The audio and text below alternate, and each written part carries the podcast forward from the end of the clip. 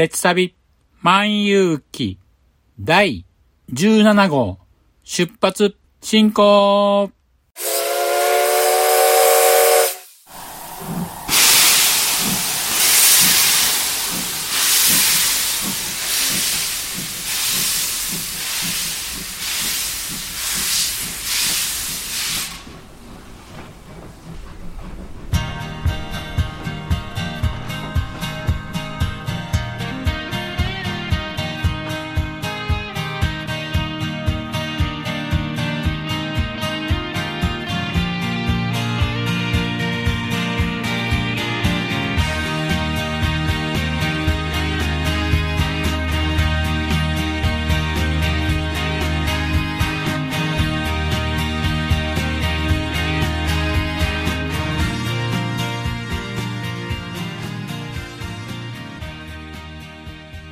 毎度ご乗車ありがとうございます。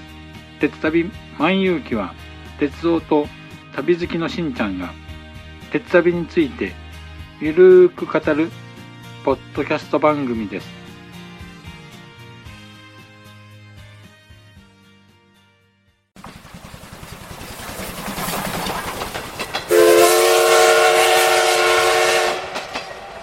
鉄旅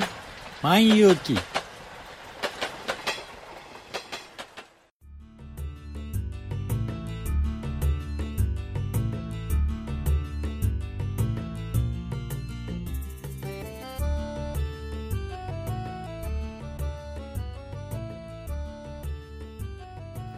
皆さん、こんにちは。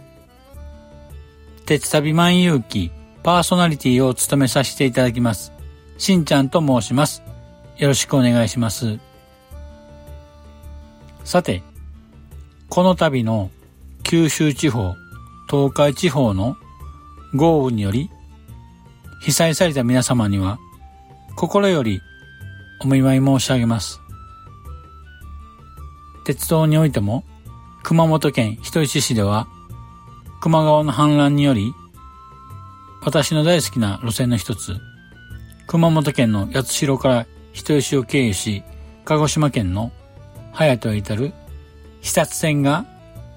鉄橋が流されるなど甚大な被害を受けました。また、久留米と大分を結ぶ九大本線においても、大分県の日田市において鉄橋が流されるなど、これもまた甚大な被害を受けました。九大本線においては、3年前にも豪雨により鉄橋が流出する被害を受け、1年間の長期運休を強いられました。ようやく全線復旧をしたばかりなんですけども、またしても大雨により鉄橋が流出してしまうという被害を受けてしまいました。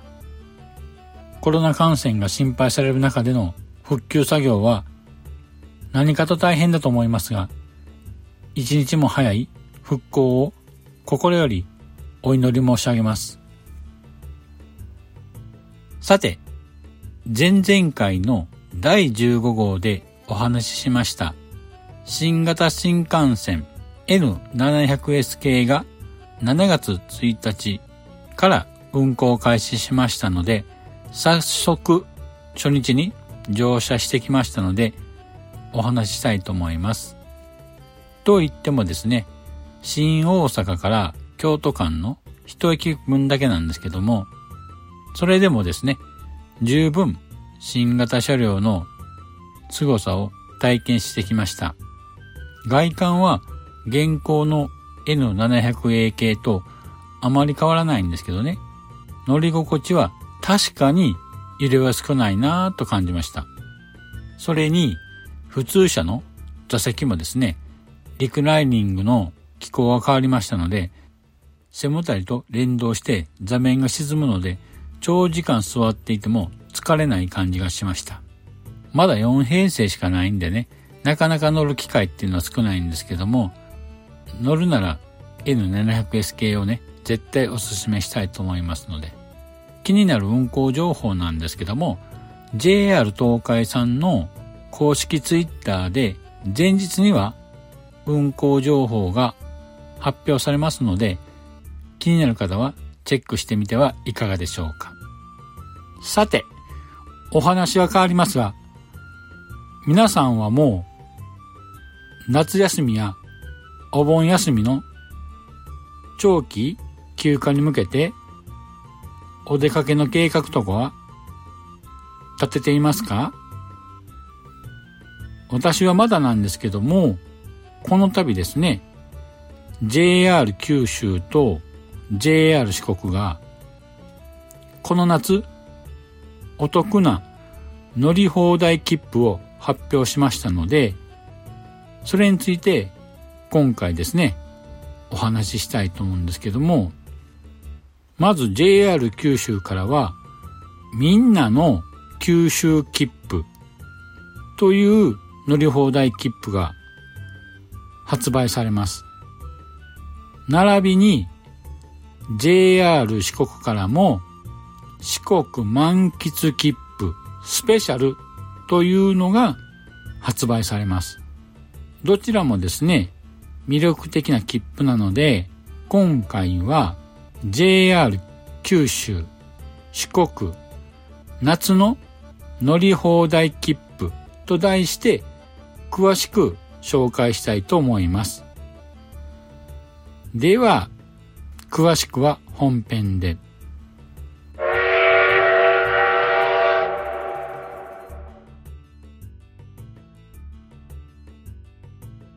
では、本編です。今回は JR 九州四国夏の乗り放題切符について紹介したいと思います。早速ですが、どんどん紹介していきたいと思います。では、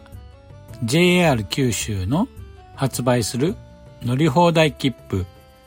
みんなの九州切符とはどんな切符かと言いますと、同日祝日の連続する2日間において、九州新幹線や特急を含む JR 九州全線の普通車、自由席が乗車可能で、さらに指定席を6回まで利用できるというすごく便利な切符なんですね。みんなの九州切符は利用可能なエリアが異なる2種類の切符が発売されています。詳しく説明するとですね、まず、全九州版。こちらは、九州新幹線全線と山陽本線、下関から文字間を含む JR 九州全線利用可能な切符となります。もう一つは北部九州版こちらは九州新幹線の博多から熊本と山陽本線の下関文字間、それとですね、豊肥本線、以北の JR 九州全線。まあ、これは熊本から大分を結ぶ豊肥本線より北ですね。それと、鹿児島本線の熊本から宇土、宇土から三隅間も利用できるという切符です。あと注意してほしい点としましては、博多小倉間の山陽新幹線と博多、博多南間の博多南線は利用できないので気をつけてくださいね。この北部九州版なんですけども、まあ、北部なんで、この先ほど言いましたエリア、まあ、もうちょっと詳しく言いますと、例えばですね、福岡県、これ全域行けます。あと、長崎県も行けます。佐賀も行けます。で、あと、大分県。もうこれもですね、行けます。となるとですね、残り、宮崎県と鹿児島県。これは入りません。で、熊本県も、豊肥本線、熊本大分間ですね。これはエリアに入ります。ただし、熊本から肥薩線は乗れません。で、宇土から南も八代方面も乗れないので、となるとですね、まあ、結構半分が乗れないんですけども、でも十分ですね、北部湾でも結構広いエリアをカバーしているので、十分利用できるかと思います。では次にですね、このみんなの九州切符の購入方法についてお話ししたいと思います。こちらの切符はですね、ウェブサイトの JR 九州インターネット列車予約や JR 西日本の E ご予約で購入することができます。まずですね、あらかじめですね、先ほど紹介したウェブサイトで切符を購入し、受け取り方法なんですけども、JR 九州の主な駅の緑の窓口、または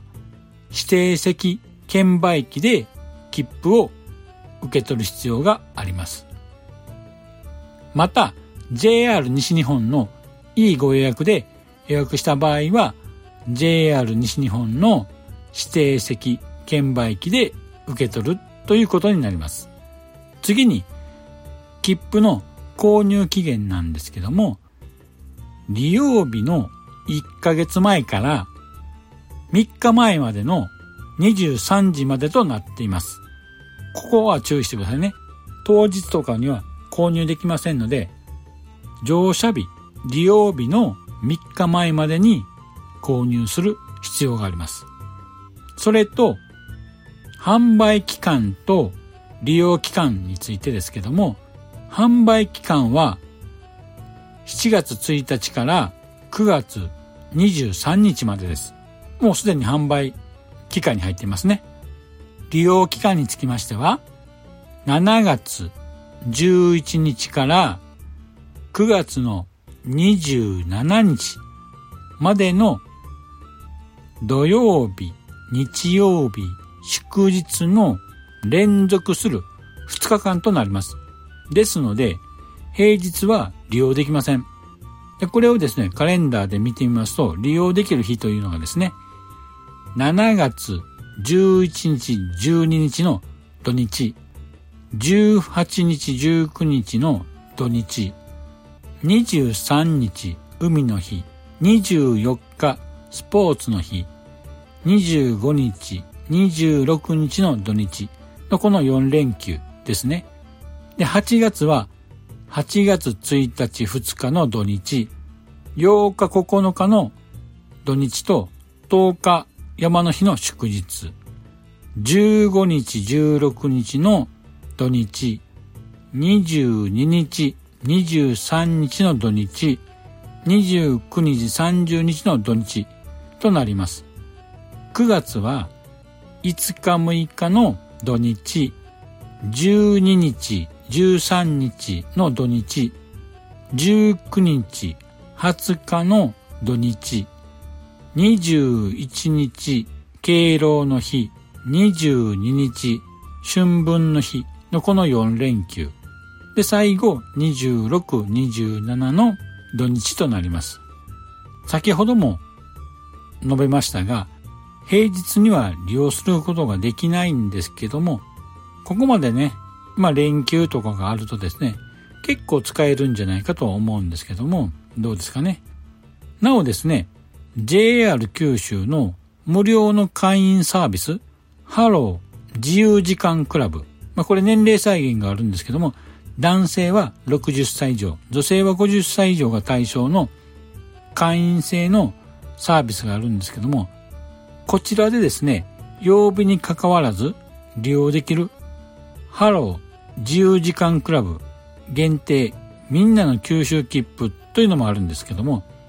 こちらは年齢制限とかですね、いろいろ会員登録しないといけないんで、まあ、もし対象のですね、方がいらっしゃったらこちらも検討してみるのはいかがでしょうか。さて、気になるお値段なんですけども、全九州版が大人1万円、子供はなんと2000円。北部九州版になりますと、大人が5000円、子供はなんと1000円で購入できます。気をつけてほしいんですけども、子供用切符はですね、大人用切符との同時購入に限るとなります。ちなみに、払い戻しの手数料なんですけども、未使用で有効期限内であれば、手数料は440円となるそうです。いかがでしょうか ?5000 円1万円でですね、乗り放題できる？それもお子さんなんかでしたら2000円、1000円で乗り放題？これはめちゃめちゃお得ですよね。夏休みやお盆休みを利用して JR 九州の鉄道の旅、鉄旅に出てみるのもいかがでしょうか。では次に JR 四国の四国満喫切符スペシャルとはどんな切符かと言いますと、こちらはですね、同日祝日を1日以上含む連続した3日間において、瀬戸大橋線の歌津小島間を含む JR 四国全線並びに土佐黒潮鉄道全線と朝海岸鉄道全線の特急列車と普通列車、快速列車の自由席と JR 四国バスのうち路線バス、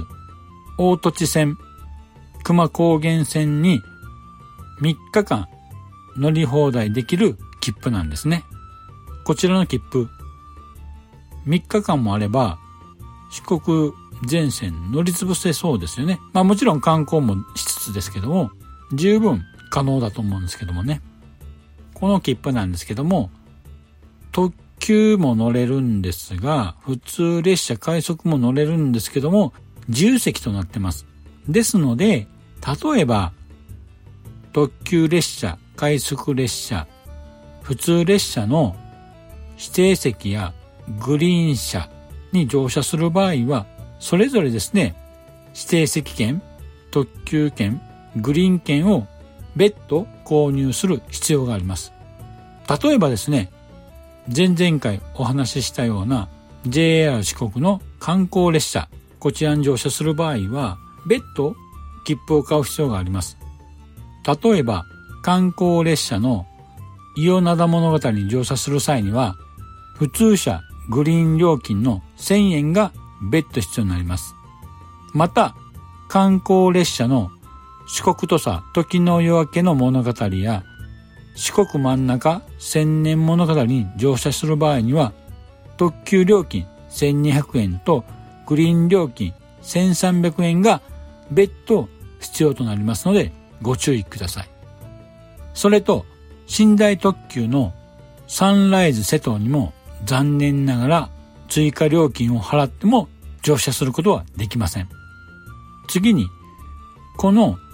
四国満喫切符スペシャルの購入方法なんですけども、JR 四国の駅、緑の窓口、ワープ支店、駅のワーププラザ、それとですね、四国島内の主要な旅行代理店、例えば JTB とか近畿ツーリストとかですね。それとですね、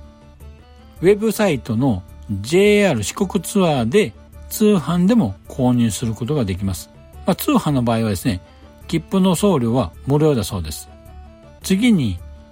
切符の購入期限なんですけども、利用日の1ヶ月前から6日前までになります。これも注意が必要ですよね。それと販売期間と利用期間なんですけども、販売期間は7月1日から9月21日までです。利用期間なんですけども、7月9日から9月29日の土曜日、日曜日、祝日を1日以上含む連続した3日間となります。さて、気になるお値段ですけども、購入方法によってお値段が違ってきます。まず、JR 四国の駅の緑の窓口、ワープ支店、駅、ワーププラザ、並びに四国島内の旅行代理店で購入した場合は、大人が8000円、子供は3000円となります。また、ウェブサイトの JR 四国ツアーで購入した場合は、大人が8500円。500円先ほど高くなります。子供は3000円と、まあ同額なんですけども、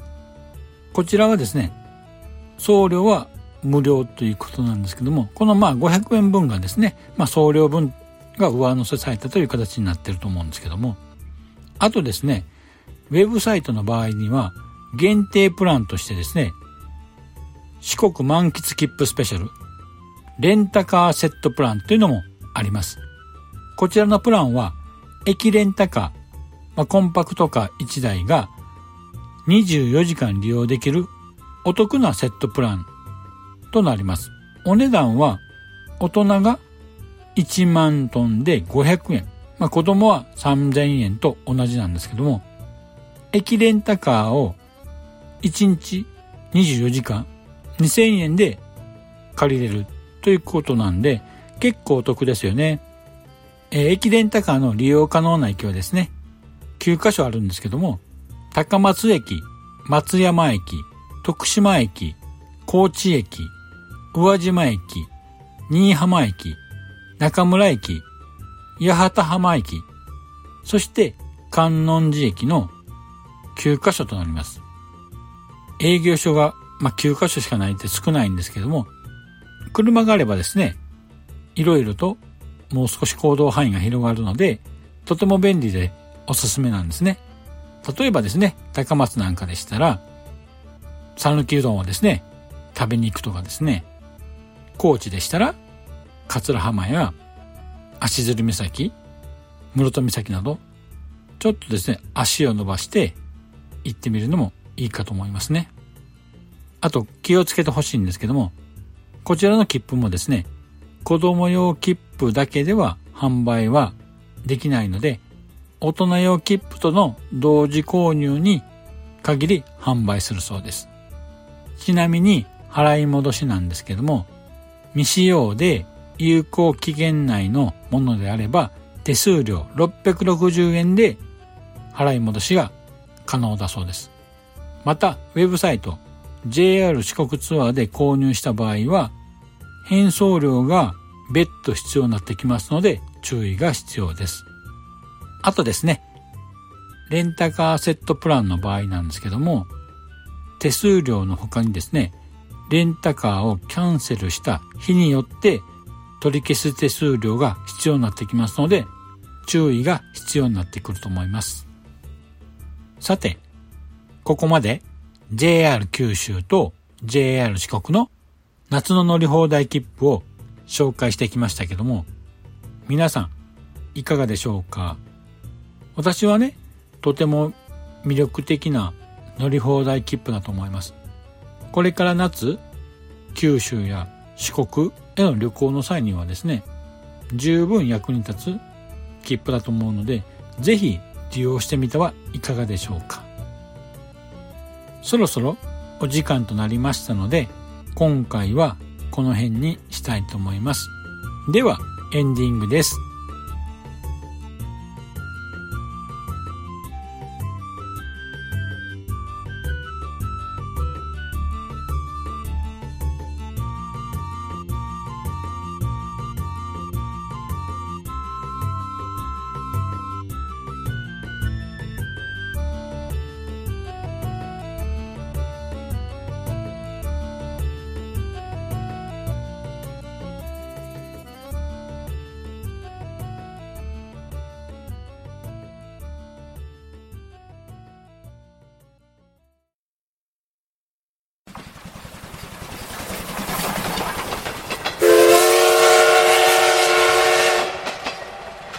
旅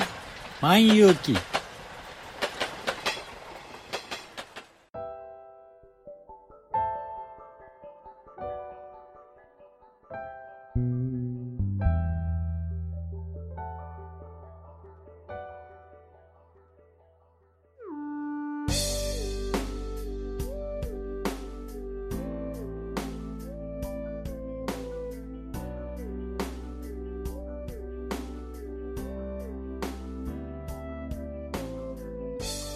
では、エンディングです。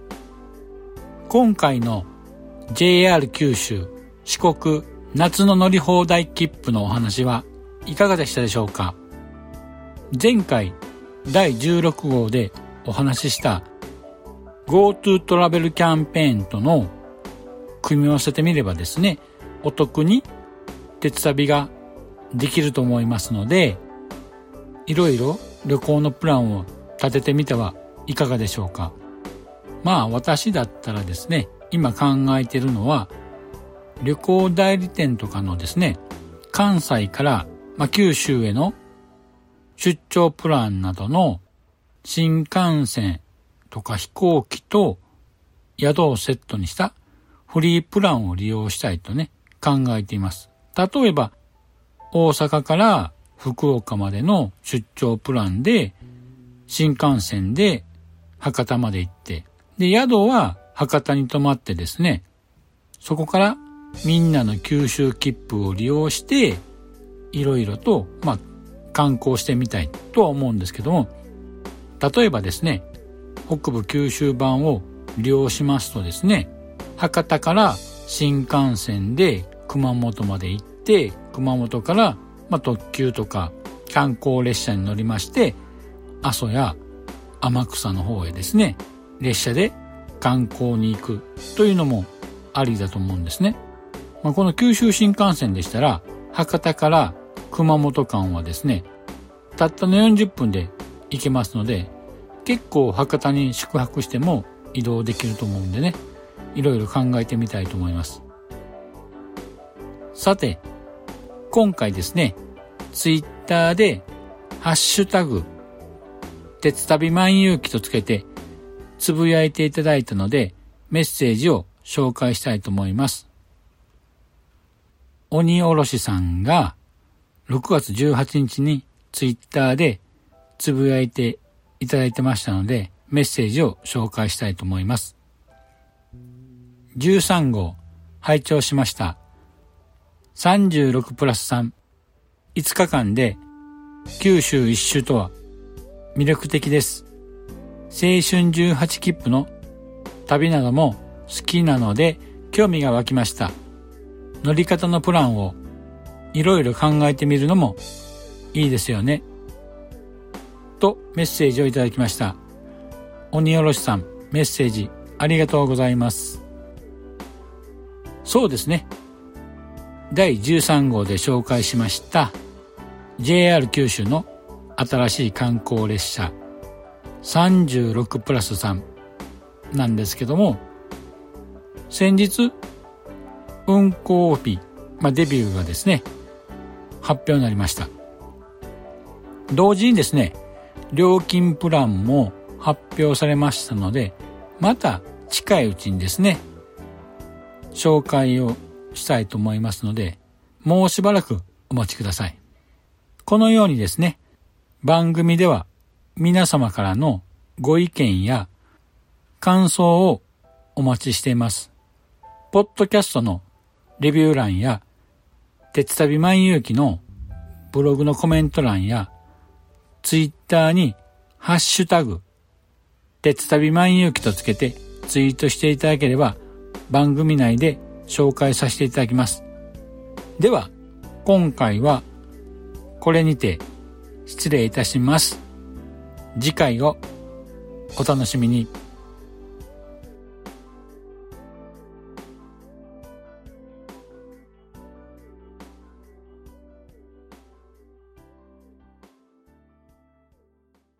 長らくのご乗車、お疲れ様でした。まもなく終点に到着いたします。くれぐれもお忘れ物のないように、今一度お手回り品のご確認をお願いいたします。では、またのご乗車を心よりお待ちしております。ありがとうございました。